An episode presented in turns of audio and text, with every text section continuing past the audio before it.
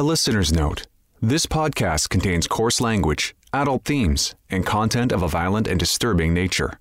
Listener discretion is advised. I am a true believer in light and dark, good and evil. I'd like to think there's more good out there than bad. But given what I'm exposed to as a crime journalist every single day, I'm likely a little bit jaded. I see the very worst of humanity. These guys are worse than scum of the earth. They would kill everyone in that room and wouldn't think twice. They'd go have a beer afterwards. Like, that's the kind of guys they were. What I find especially difficult is covering a case where someone has been victimized for no reason at all. Someone completely innocent. I'm Nancy Hixt, a crime reporter for Global News. Today, on Crime Beat, the story of a man who ended up in the wrong place at the wrong time. And by a horrible twist of fate, he came face to face with pure evil.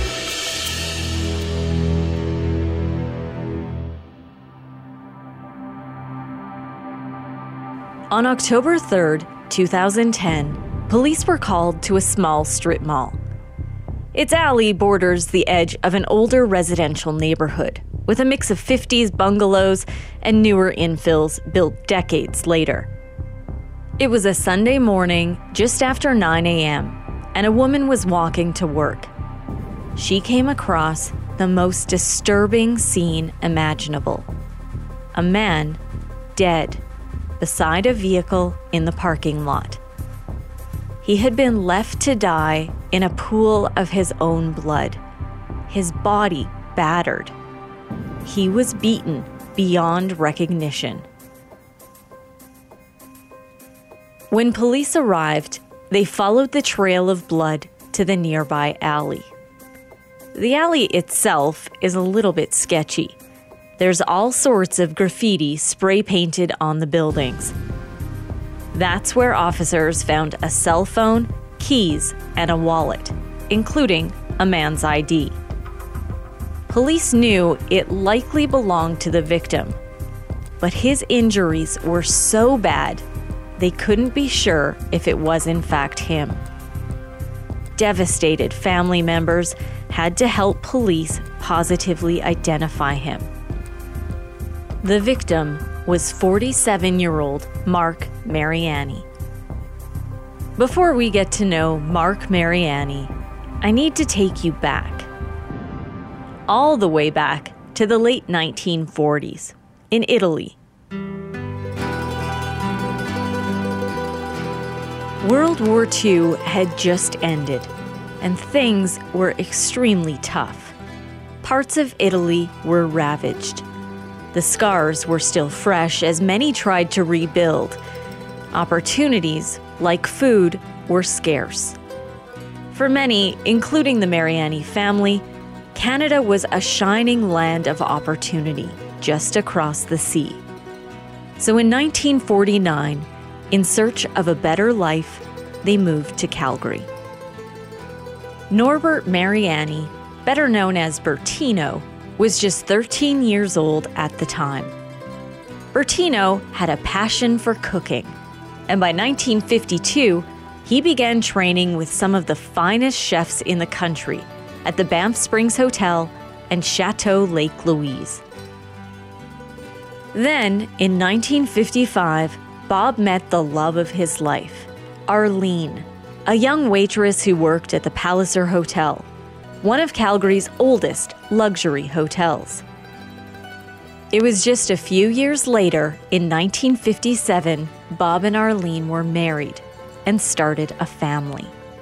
It's a pretty cool story how he kind of he he came to Canada, you know, as a young boy, immigrated from Italy and and through his love of of cooking, he, you know, worked in various restaurants and and then eventually decided to open his own. So it was after his training, you know, out in the mountains and stuff and living out there that he came back to Calgary, worked for a little bit, and then opened up his own place. That's Dino Mariani, Mark's brother. He's the youngest of Bertino and Arlene's four children. My sister Kathy's the oldest. Bob is the next. Mark was the middle, and then I'm the, the tail end. The Mariani family was well known in the Calgary restaurant scene, and over the years had several popular establishments in the city. The Mariani kids were basically born into restaurant life. As kids, we were we were expected. We didn't. We weren't asked. We were expected that we would go and work in the family restaurant. So on weekends, we'd get up and go. Great, we're gonna go for a. You know, we're gonna go play at the park, or we're gonna do something. And it was like, nope, you're coming to work. You're you're doing dishes today, or you're you're bussing, or you're bartending, or whatever it is. Uh, we all started at, as a dishwasher, I think. I know I did. Uh, you started at the bottom and you worked your way up. So dishwasher, busboy, waiter. Uh, then you made. Then if you were lucky, you became a you know, a bartender.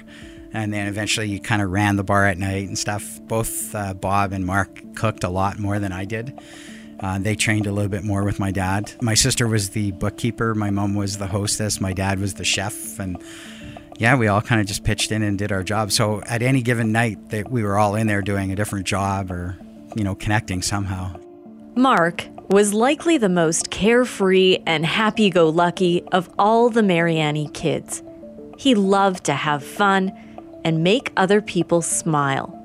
As a young boy, he was a he was a bit chubby, um, and he got teased for that. He's chubby and he had a baby face with little freckles and uh, little blondish reddish hair. You know, he had the more German side of the family. So I think he got teased a lot about his weight, and so that was a big struggle for him. That was a, a huge issue as him growing up. But somewhere along the line in him growing up, and I didn't even notice it, but he went from being this chubby little guy to, you know, six foot two, six foot three, you know, 40 some inch chest, like just a big monster of a guy, but still baby face, which was really cute. Um, so yeah, he, you know, growing up, he was always not just my big brother, but he was big. Like he was a big guy and a big fella. And, yeah, he's just he wasn't intimidating. He was intimidating because he was tall and he was big and he had huge broad shoulders, but um, the smile and the broad face was like the giveaway. So he could pretend it sometimes, but yeah, he was a pretty pretty gentle big guy. Mark also seemed to love restaurant life the most.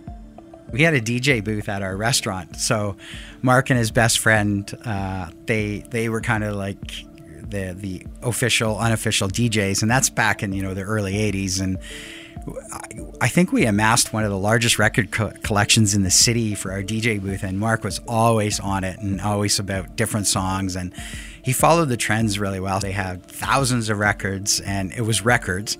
So they would be. We had two turntables. We had a mixing board. They had the whole thing. So they were back then. They were pioneering or or doing like the, the scratch records and the tur- and the fade ins and all that stuff. Yeah, he was pretty amazing. Like they and not to mention the fact that he was probably working in the bar at the same time. So he was running around doing all this stuff and we bought I, I, think we made our parents spend thousands of dollars on a lighting system and a you know all this music and all these stereo and all these uh, speakers and stuff because mark and mark had kind of figured out that that was going to be what the fad was at that time Artists like Duran Duran and Flock of Seagulls take Dino right back to the time his big brother Mark would be spinning the hits if I hear these old songs, I automatically think of Mark and think of I can see him wearing his his big suit jacket with the leather leather gray leather tie. Yeah, it's pretty cool. He had a big part on the side, and he had I hate to say it, and if he were here, he'd get mad at me, but he kind of had a mullet going on. Yeah, he had the long hair down to his shoulders. Yeah. Mark had dreams of following in his father's footsteps and getting into the restaurant business. He probably would have eventually opened his own place somewhere, uh, opened up a restaurant or a cafe, because we talked about it for years, the two of us, and we were always trying to pitch an idea to my father. And and it's funny because the the running the running joke now is that Mark and I pitched about six ideas to my dad, and you know, kept saying, no, no, I don't think we should do that. And then sure enough, those six ideas actually happened with somebody else. I remember him going to Kelowna and, and spending about two months there trying to, trying to look for a place to open a restaurant in Kelowna back in the days when there weren't that many great restaurants or Italian restaurants. So he was the, he was the visionary for sure. At that time, Mark was trying to lose weight. he started what he called the orange diet. Basically, he was only eating oranges. The good news was, it worked. But Mark had lost so much weight, his family began to worry. They feared he might be sick. He started losing weight and, you know, he started not feeling well. And I think it was a lot. He, it, it was, it was a pretty stressful time for him as well. Um, he had gotten into a relationship that I think was horrible for him. And I think that exasperated the condition. And I think he just mentally and physically he felt beat down, and I think that just that just gave the disease something to hold on to, and kind of then it kind of attacked his body completely. At 22, Mark was diagnosed with Crohn's disease. It's an inflammatory bowel disease that causes issues with your digestive tract. It can lead to severe abdominal pain, fatigue, and can be extremely debilitating. It can be treated, but for now, there is no cure. Mark took prescription drugs to help treat his symptoms, but those medications had a huge impact on his quality of life. Making him sick, making him almost paranoid at times, like he just felt he felt horrible and we would have like long talks about you know what was going on and you could see the shift uh, you could see how it was affecting him and the disease, how it was hurting his body. And that was the hardest part is seeing this gregarious, fun, amazing guy who, and I've said this thousands of times, he would give his shirt off his back and his shoes and his socks, right? And he would he would make sure that he included the you know the money he had in his pocket to give to you. Like that's the kind of guy he was. And all of a sudden he wasn't that guy. Mark was so sick, he ended up moving home he probably lived with all of us at one time or another, just, you know, struggling with the disease and how it was affecting him. And he wasn't used to being dependent on other people, and he wasn't used to being sick, and he wasn't used to not being the strongest person in the room. They took out a couple of different operations. They took out different parts of his uh, of his I think it was his colon and something else. Like they, they surgically remove like large strips of of different things, and eventually they they decided that it, it wasn't healing and it wasn't going to get any better for him. So they suggested that he do a colostomy, and that was probably mentally and emotionally that was probably the, the hardest thing that he had to go through. Basically, what they do is reroute the end of, of of the hose, if you will. They reroute it into a bag that comes out in his abdomen. Um, so you have to carry the bag around, and then you, you know, how do you how do you attach that properly? Like there's no like this is back in, you know, the late mid to late '90s and early 2000s. They didn't have a lot of uh, technology there in terms of how you keep it sealed, how you keep it sterile. Dino said Mark really struggled with his new life. And as the years went by, it didn't get easier. Several times a day, Mark had to deal with a colostomy bag. I won't go into too much detail, but these bags are used to collect waste. They're cumbersome and uncomfortable, to say the least.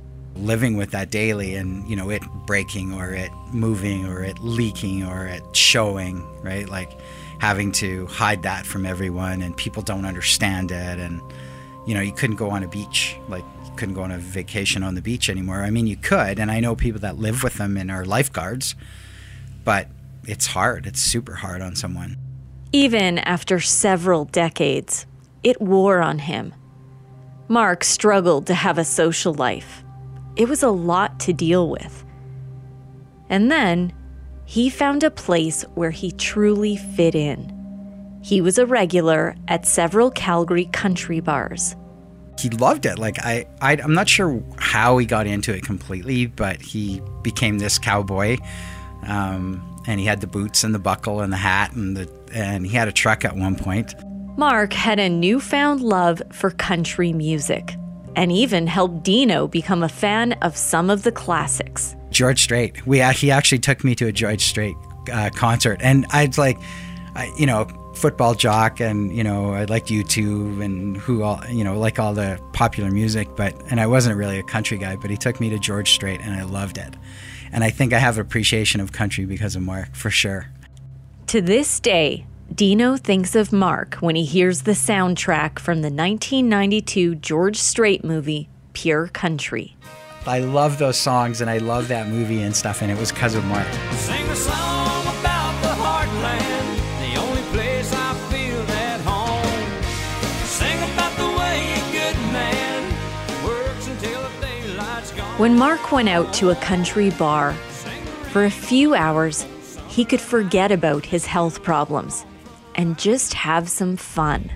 Yeah, he loved two stepping. Yeah, he loved going out and schmoozing at the country bars and just having a good time. I think he felt, I think he felt more accepted there, um, and he kind of fit that, like the look and the style, and, and I think it was, I, I think he felt less judged, um, and he could just be himself.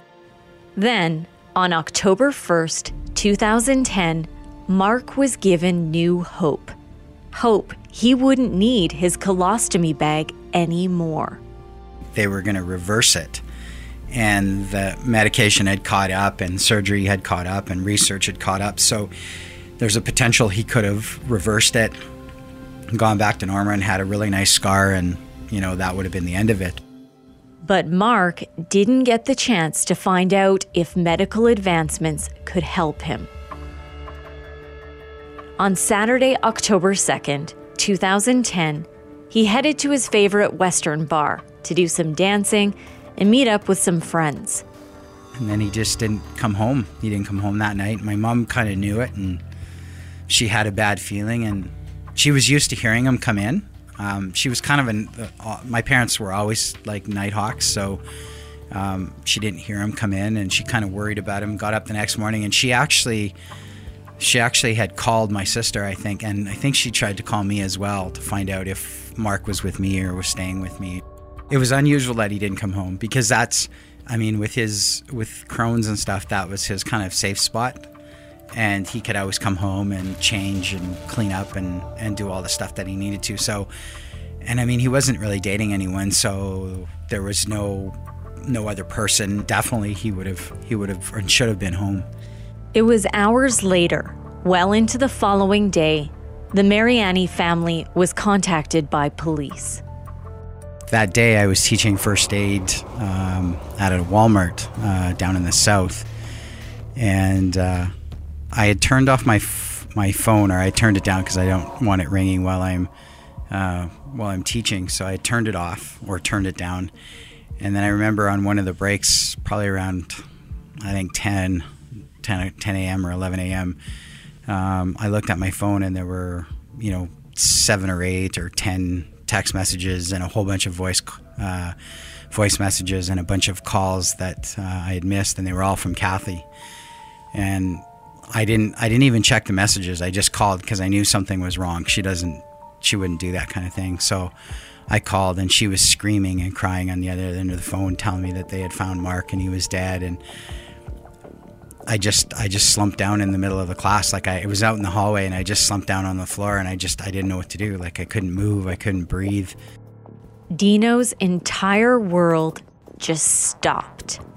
I just got in my jeep and drove and on the way I just I imagined every possible thing and I remember thinking um, that I, I wondered if it was his Crohn's like I wonder if he got sick and something happened and I, I didn't even know, and I, I still couldn't believe it. Like I had to keep asking if he if it was true, like if he was dead or she might have got it wrong. I thought maybe he was just sick, and so I don't know how I got from from deep in the south to my parents' place up in in uh, Scenic Acres because I was told I had to go straight there. I didn't even know why. I just they said just get there as quick as you can.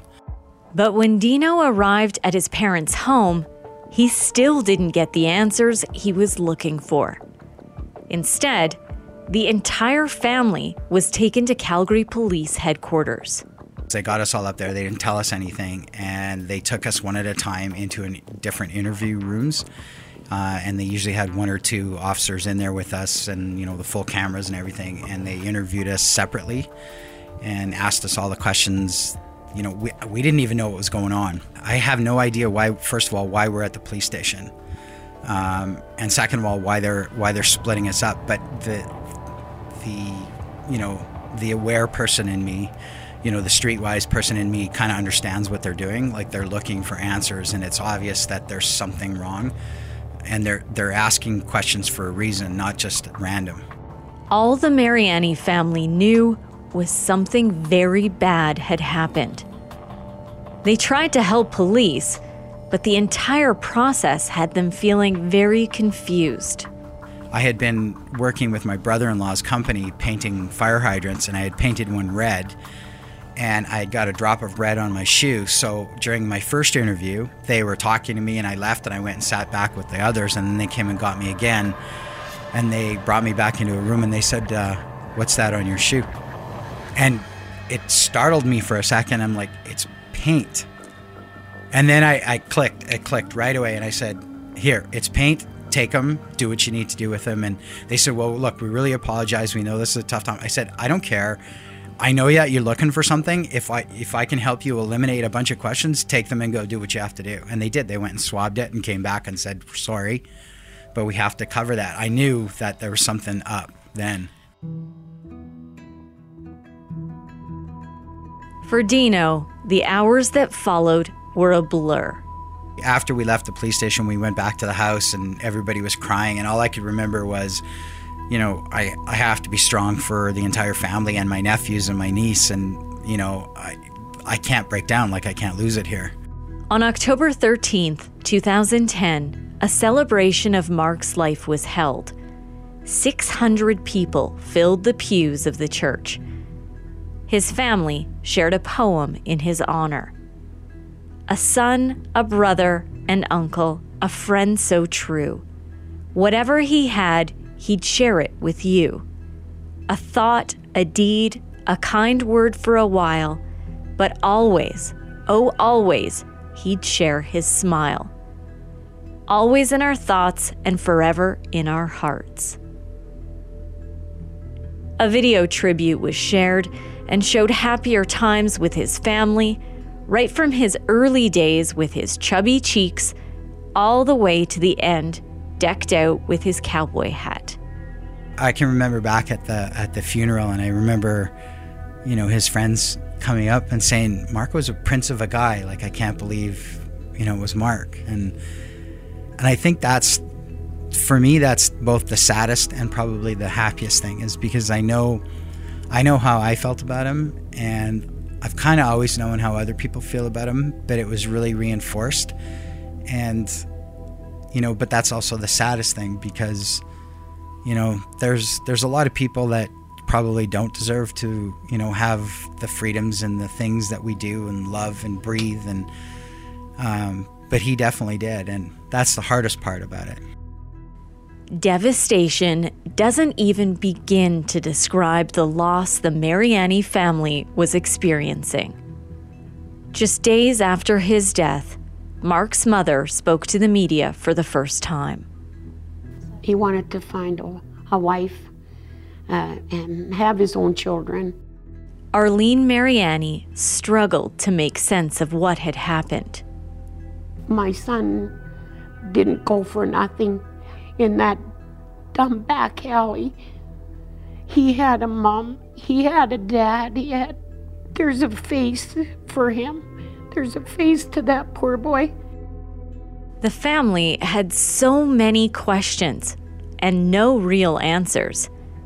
They had no idea who would have killed Mark.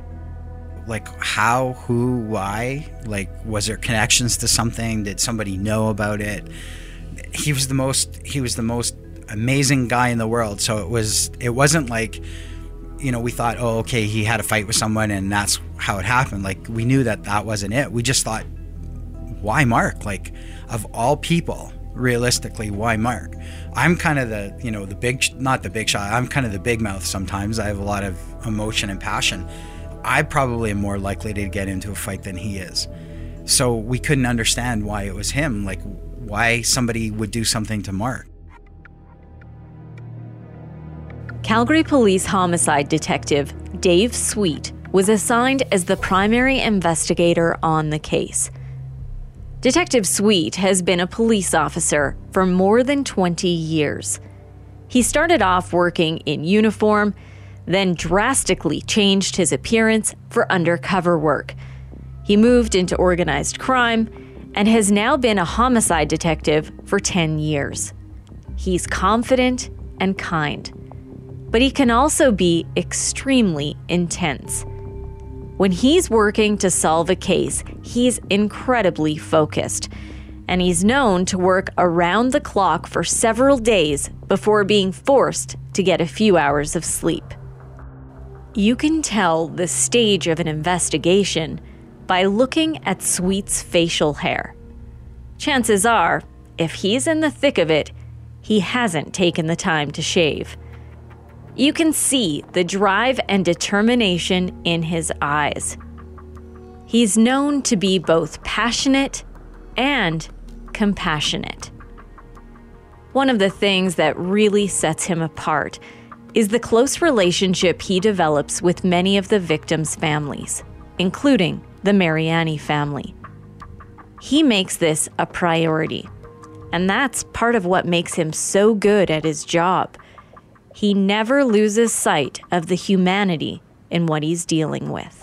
They were a warm, nurturing family. They were uh, they were a family that uh, clearly uh, uh loved their son, their brother, their uncle. Everyone in the family really, really felt the loss of Mark very early on, and they uh, opened their homes up uh, to uh, myself and the other investigators gave us access to be able to speak to them, uh, learn as much about Mark as we possibly could in those early days that would maybe assist us in identifying who was responsible for his death. On October 3rd, 2010, Sweet met with other investigators at Calgary Police Headquarters to strategize. Then, within just hours of Mark being found dead at the strip mall, Sweet himself went to the scene. Early on in the investigation, very early, we'd come to learn that where the victim was lying was likely not the location where the initial incident had occurred. Forensic crime scenes investigators were already gathering evidence and found a large pool of blood in the nearby alley. It's believed that's where Mark was attacked, and it appeared he had tried to get back to his vehicle, and sadly, that's where he died. It was in the alley where police also found Mark's wallet, keys, and phone. One of the uh, first uh, things I uh, contemplated when I first got out to the scene was that, that this was Mark was had died as a result of some sort of a street robbery, a robbery gone bad. That theory was quickly ruled out. Mark's wallet still had some cash in it, along with his credit and debit cards. The medical examiner revealed Mark died from blunt force trauma. He had been stomped and beaten to death. Stomped, massive uh, head lacerations. He had suffered a broken jaw. He had skull fractures, deep bruising, bleeding in the face. His scalp chest, and right buttocks were all hemorrhaged to the bone. The violence Mark suffered, being stomped on, kicked, and brutally beaten, is honestly beyond comprehension. How could someone do that to another human being? Each blow from those violent acts created evidence, forensic footprints that were left behind at the scene.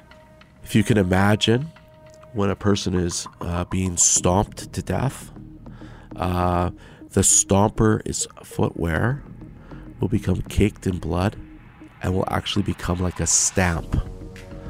And Mark had 55 stamps of footwear impressions on his jacket alone.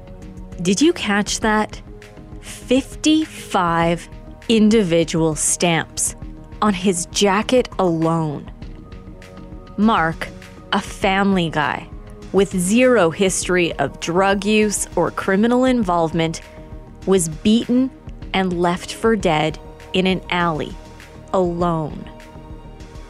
Nothing could have prepared the Mariani family to learn what had happened to Mark.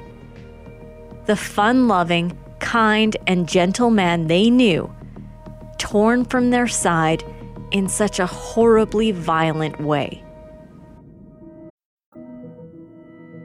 Detective Sweet had a number of investigative avenues to explore.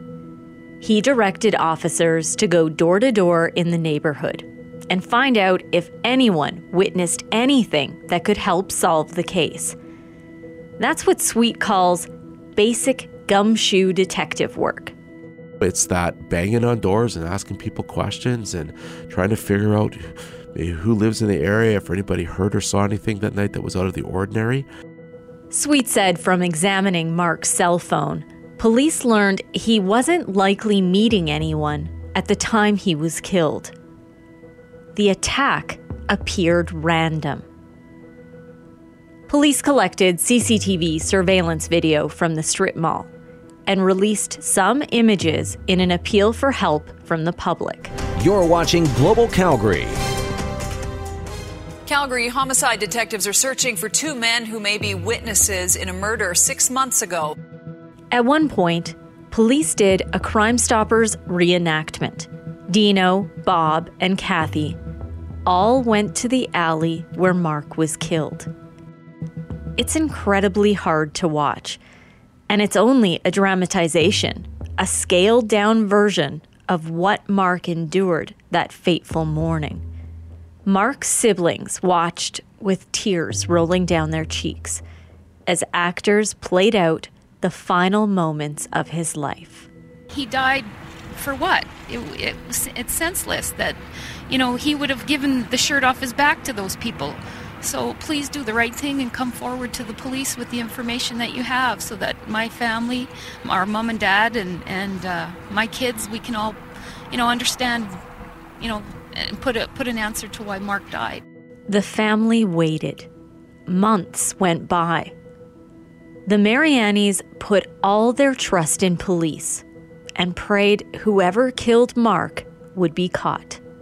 Right out the bat, uh, Detective Sweet said, I would love to tell you guys everything. Um, and I would love to keep you guys informed and let you know what's going on because you're going to have all these questions. But he said, you know, in the past, I've disclosed that to, and I've talked to the family about this, and it's come back to haunt them with it. Um, so he said, unfortunately, I'm not going to be able to tell you guys anything, and I just want you to trust me. And I remember standing in the kitchen. It was Kathy and Bob and I standing in the kitchen with Detective Sweet, and he said that to us, and all three of us just looked at each other and said, "Don't tell us, just get it done. Like we trust you. Go. Whatever you need from us, we'll we'll be there to support you. We won't ask you questions. We won't phone you." just trust that you're doing you're going to get the job done and we'll support you no matter what so that's what we did never asked him a question Then, eight months after Mark was killed, two men were arrested. Two notorious members of Calgary White Power groups are now in jail accused of killing an innocent man. Tyler Stirrup and Robert Reitmeier were charged with second degree murder. i think it was utter shock um, first of all i don't i don't think i even realized that that kind of um, creature existed in in our city i knew it did in other places but i didn't think it existed here and i i was just i guess i was just in shock for the first little while trying to figure out first of all where they were coming from why they were there and you know why they would have done something like that to someone like mark I really need to take a minute to paint a picture of the two men who police had charged with killing Mark. Both used their bodies as a canvas to spread hate. Robert Reitmeier was 24 years old at the time. His head was shaved and he was covered with white power tattoos, including his face. There's the distinctive SS on his cheek and an 88 on his throat. 88 symbolizes the eighth letter of the alphabet twice, HH, meaning Heil Hitler. It's a tattoo that's common in the white power movement. The word skin, short for skinhead, marks the middle of his forehead. There are several swastikas on his body, including a giant one on his chest and a web on his hand and neck. Web is the white supremacist group he belonged to that stands for Western European Bloodline. Tyler Stirrup was 26 years old.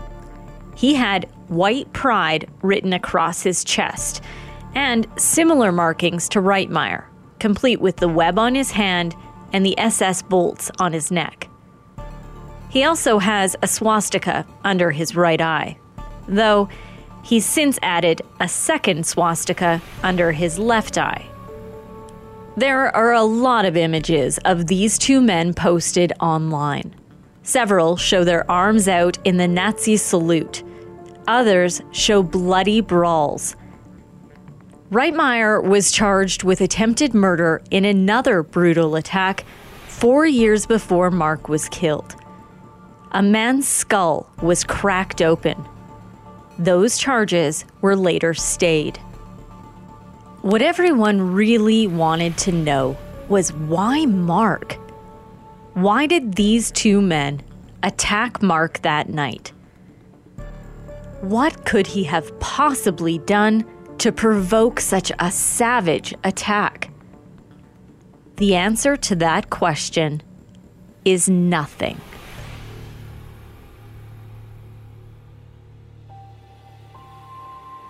Just days after Stirrup and Reitmeier were arrested, Mark's parents invited the media into their home. With a crew of cameras set up in the living room, they took turns speaking about Mark. Through this ordeal, I've lost many nights of sleep thinking about it. If I know my son, he would have called for mom, dad, Kathy, and his brothers to have some help. That's Mark's dad, Bertino. Mark's older brother, Bob, also spoke. I don't consider them men because it doesn't take three or four or five guys to beat up one person who's uh, underweight and, and can't even defend himself. Next was Mark's big sister, Kathy. This was nothing more than pure evil at work. And what really saddens us is that he died alone in a parking lot and we couldn't be with him. I don't think that you in your heart as a human being would want to get the phone call that your loved one was found lying in a parking lot, bleeding, alone, and died with no one there to hold his hand. I remember that day so clearly and saw the deep sadness and pain in all of their eyes. In particular, Mark's mother, Arlene. When Mark passed away, he took him away. He wouldn't let me go and hold and just comfort him hold. They wouldn't let us do that. Arlene was so emotional, she put her arms around herself in a hugging motion and said Mark's killers didn't allow her the chance to hold him one last time.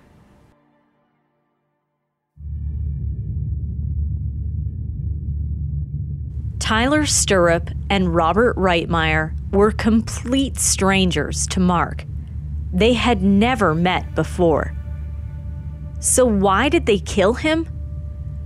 Basically, because they could. Nothing precipitated except for the fact that he entered that alley that night uh, with the uh, intention of, uh, of essentially relieving himself of the discomfort he was feeling because of the Crohn's. Mark had stopped at the strip mall to rent a movie. Back in the day when there were still video rental shops. It was late and he needed a bathroom stop. That's why he went into the back alley. And that's when Mark came face to face with pure evil. They took his life for no other reason except for likely their own entertainment. The question you're probably asking is how police came to solve this case and link Stirrup and Reitmeier to Mark's murder. Remember that gumshoe investigative work that Sweet talked about earlier? A couple of our first responding officers uh, did a great job at the crime scene. They, after securing the crime scene, they went out and talked to a few people. And in their uh, inquiries uh, with some of the residences in the area, they learned that was uh, there was one home, uh, only a few doors down from where Mark's body uh, was found, that uh, was the home of of a family whose son, anyways, purported to be part of the neo-Nazi movement in Calgary, by the name of Robert Reitmeier. In the case of Rob Reitmeier, one of the things I was always cognizant of is I guess it's maybe a bit of a stereotype, but when you think about people that are purporting to be part of this neo Nazi movement, what does that actually look like? Well, you know, from what I know, again, just as a layman, it's this idea of you know the big combat boots and the and the tight skinny jeans and the bomber jackets and the sort of offensive, uh, degrading behavior, uh, the sort of antisocial, fuck the world kind of stuff. Both Stirrup and Reitmeier showed off their stereotypical combat boots in many photos posted online. And Mark had been brutally stomped. Remember that sketchy alley with the graffiti painted on the backs of the buildings? That graffiti helped shed light on what had happened. Well, one of the things that was really interesting is that autopsy found uh, red paint transfers on the back of uh, Mark's jacket. Seeing that, my mind tripped back to the day before when I had been at the crime scene. And I came to a very quick recognition that maybe the paint that had been in the back alley on that wall, maybe some of it was actually related uh, to our offenders. See, my theory was this if Mark had been in the alley when the paint was still wet, or at least wet enough for it to transfer onto his jacket, then that would mean that some of the graffiti tags that we'd seen back there may have been put there by people that had been in the alley around the same time as Mark. And when we did go back to the crime scene, one of the things we noticed in red paint right away was a swastika, which, again, in my view, as a layman, was indicative of this neo Nazi movement um, that Rob was sort of purporting to. So, Rob was never eliminated as a suspect, and as time went on and as evidence kind of collected, he became more and more of a suspect. Up until the point that uh, I collected garbage from his house over a course of a few weeks, uh, believing that uh, I may find evidence of his involvement in the offense uh, there. And I began the inquiries with people that knew Rob uh, to find out a little bit more about him. So I went and spoke to his probation officer. In talking to his probation officer, I quickly learned that uh, Rob had continued to report to his probation after the offensive, but had stopped wearing these big, large boots that he used to always wear to the probation office appointments. Things are starting to come together a little bit for me now. The investigative work had paid off, and evidence was all pointing towards Stirrup and Reitmeier. I have red swastika spray painted on the wall. I have Mark's jacket with red paint on the back of it. I have Rob Reitmeier and an associate of Rob's by the name of Tyler Stirrup in the area of the murder about an hour and a half prior. I know Rob lives within three houses of where the assault occurred and that his home backs onto the alley. And from the crime scene examination, that initial one, I also knew that my offenders had fled on foot because they had actually left behind, their boots had been so blood soaked, they left behind bloody footwear impressions on gravel as they left the alley. The fact that my victim had been stomped to death, again, seemed somewhat consistent with my theory that Rob or one of his associates may know a little bit more.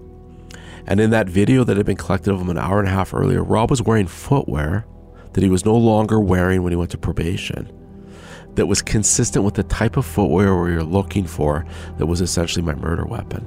But police needed more evidence. It was in March of 2011 when uh, we were granted our first wiretap order to intercept the private communications of Rob Reitmeier and Tyler Stirrup. And it was in March of 2011 where we also began uh, uh, our infiltration of an undercover police officer into um, Tyler Stirrup's life with the uh, full intention of uh, learning the truth in relation to what their roles may or may not have been in the murders of Mark Mariani. Police used covert techniques to gain Stirrup's trust.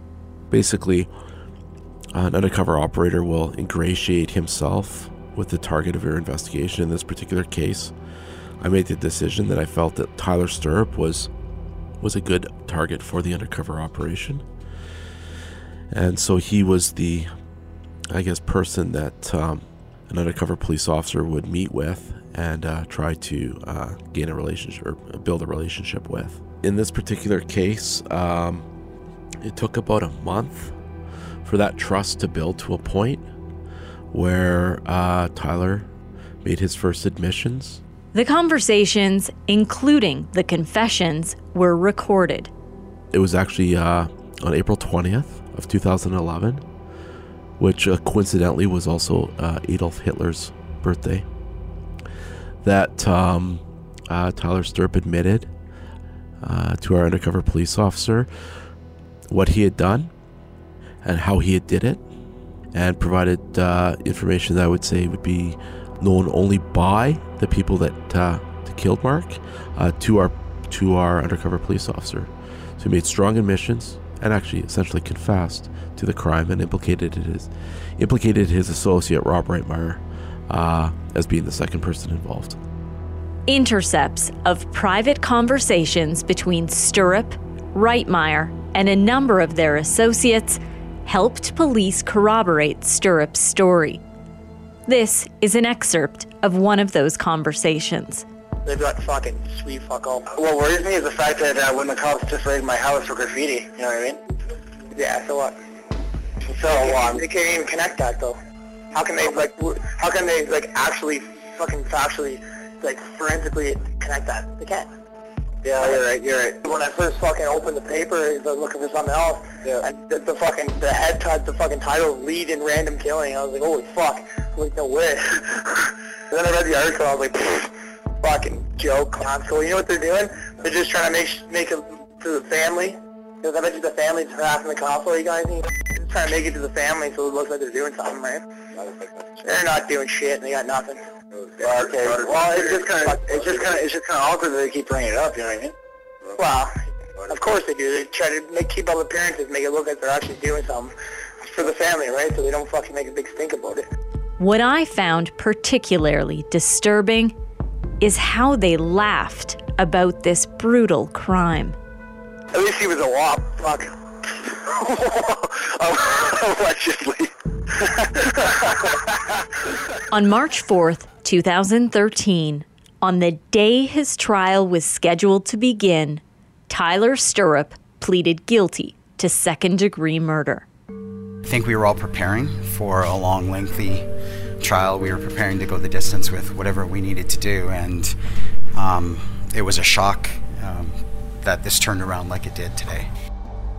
Stirrup had completely changed his appearance, like he had been given a full makeover.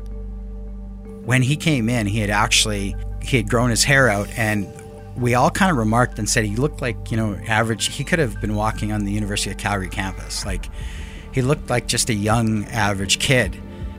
So we didn't we didn't really think much of him because he admitted to it. Stirrup offered an apology in court. He said, I cannot give Mark his life back. I wish I could. But I can take responsibility. I deeply regret my past violent and reckless behavior. I'm sorry for the pain I've caused your family. Stirrup's defense lawyer said her client never really explained why he attacked Mark.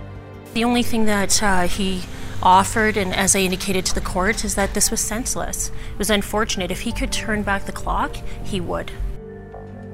The Queen's Bench Justice called Stirrup's actions cowardly, cruel, and vicious, and sentenced him to life in prison with no chance of parole for 10 years. Dino said he wanted to believe Stirrup had remorse, but that thought faded quickly with what came next. That's what we thought until he appealed it. When he appealed it and he came back into court, I just realized that he had no intelligence at all. He he's a follower. He's a total follower. That appeal was later dismissed. In November 2013, just over three years after Mark's death, once again the Mariani family was forced to relive details of the savage attack. Robert Reitmeier stood trial in front of a jury for second degree murder. Like Stirrup, Reitmeier had also done some work on his appearance. He was wearing a turtleneck most of the time, and he had makeup covering all his tattoos. So, and he kept his hands down. So it was a total play. You know, I mean, I, what I keep thinking about guys like that is if you're so tough and you believe so strongly in your ideology, why don't you just stand up in the court with your tattoos out and your ideology and tell everyone what you did? Because you're you're stronger than this court, so why don't you do it? But hid behind makeup and a collar like a wimp, both of them, and they it was basically it was it was designed so that they would fool the, their audience. Dino said he was frustrated by the court process and felt the truth never fully came out. I was sitting there looking at the jury thinking, if you guys only knew, there would be no question. There would be no question about this, and you wouldn't deliber- deliberate on whether or not he was guilty. It would be a cut and dried case because that's the kind of person he is. That these guys are worse than scum of the earth. That they they would kill everyone in that room and wouldn't think twice. They'd go have a beer afterwards. Like that's the kind of guys they were. He would have murdered anyone in that room because we don't believe in his ideology. And it wouldn't and it and it wouldn't have been a murder. It would have been something fun and grotesque. And some of the blogs that I read about some of the things that he had said, you know, about how you could kill a person. I'm like, that's the kind of guy he was. Like, there is no, there's no remorse. There's no, there's no love. There's no compassion. No empathy. No nothing. It's just a black hole. That's what I remember thinking about him. But the jury wasn't fooled. Reitmeier was convicted of second degree murder and sentenced to life in prison with no chance of parole for 13 years. Three years longer than Tyler Stirrup. Relieved that we don't have to keep doing this every day. It, we can find a little bit of closure now, and now we can celebrate Mark's life. We we don't have this darkness hanging over us anymore, and the the horrible way that Mark died. So, um, now we can celebrate his happy smile. But that peace was short lived. Reitmeier appealed both his conviction and sentence. Again, each of Mark's siblings, along with their families, stood united at court, fighting for justice. Of course, you're angry, but you have to be strong, and that's why we're all here. And we'll show up every time there's an appeal for anything, the family will be there because it was for Mark. We couldn't be there in the alley, and we couldn't be there that night, so the least we can do is show up here. It seems like you can never move on. You always know that there's something coming up, or another phone call, or another letter that's coming. Um, you can't move on. You're just stuck in 2010, the day that Mark got killed we believe in the light and we believe in what's good. And I think that's what we're all going to do. I think we're all going to stay together, we're going to bond, and we're not going to let this kind of thing break us. Both the conviction and sentence appeals were dismissed. The Court of Appeal described the crime as a murderous assault of a defenseless person by two strangers simply for the fun of it. Even now, nearly 10 years after Mark's death, his family knows there will never really be closure.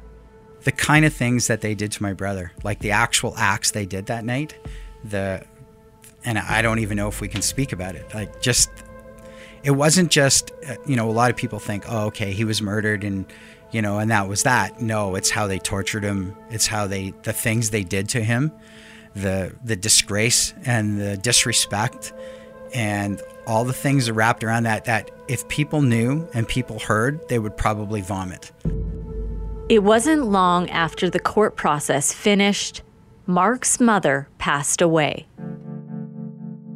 I th- truly believe that she at that time that day she gave up. I think that's that was the beginning of the end and I think she was going to hold on until the trials were over and she wanted to see that justice was done and then I think th- and that's basically what happened. At her funeral, I sat with detectives, other reporters, and prosecutors. In spite of the pain she suffered, she impacted so many lives with her kindness. She died with a broken heart.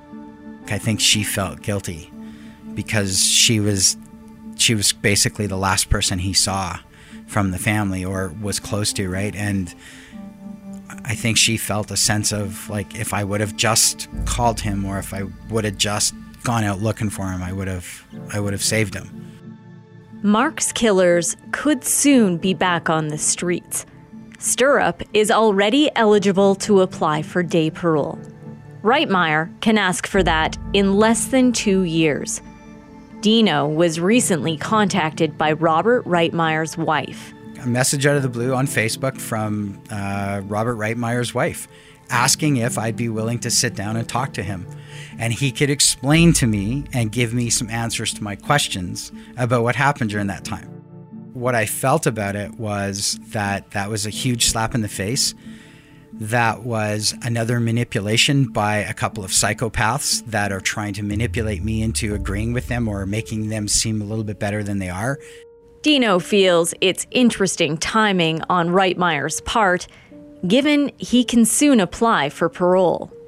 I mean, it's a couple of years coming up. Um, I've I've snooped around on some social blogs, so I know I know certain information about what they're kind of ramping up to do and how they're trying to look better in prison than they are and keep their nose clean so they can get out and make sure that you know that their parole goes their way. And I know it's a big game. I know it's a total it's a total show by them. And that this was just another show that they wanted to put on so they could tell the parole board that you know we got one of the one of the the family members to accept our apology. Not it's not never going to happen ever Both killers have social media accounts that have been updated during their time in prison. Both have photos showing off their freshly shaved heads and new white pride tattoos. When these killers try to apply for any kind of freedom, members of the Mariani family will be there. And they can only hope the parole board will keep them locked up for as long as possible. Realistically the rules need to change and people that do that kind of that kind of crime with that kind of malice and intent they should never ever get out and be in society because you can't fix them Over the years, I've gotten to know the Mariani family really well. And I've watched as they try to help others in dark situations. Dino has reached out to other grieving families who've also lost loved ones to homicide and offered a special support that most people can't. He knows exactly the kind of pain they're going through. The Mariani family lives to honor Mark's memory. it's every single day every single day we think about it we talk about it um, we miss him we, we talk about you know oh it'd be cool if mark saw this or you know if mark were here this is what he would do uh, Every year, on his birthday, they remember Mark. every year I go to the I go to a bar somewhere on Mark's birthday and um, I get the bartender to pour like whatever beer I'm drinking. It's usually a craft beer, and then I get him to pour me a little shot of Budweiser or yeah, mostly Budweiser because I know that was Mark's favorite beer. So he pours me a little shot of Budweiser, and I take a little picture and post it to Facebook and say cheers to Mark's, and then I begrudgingly drink the the Budweiser and, and celebrate his birthday like that. When they're driving and one of Mark's favorite songs comes on the radio, they remember his smile, his compassion, and his love, and focus on spreading light like Mark would have. In all the world, you'll never find a love as true as mine.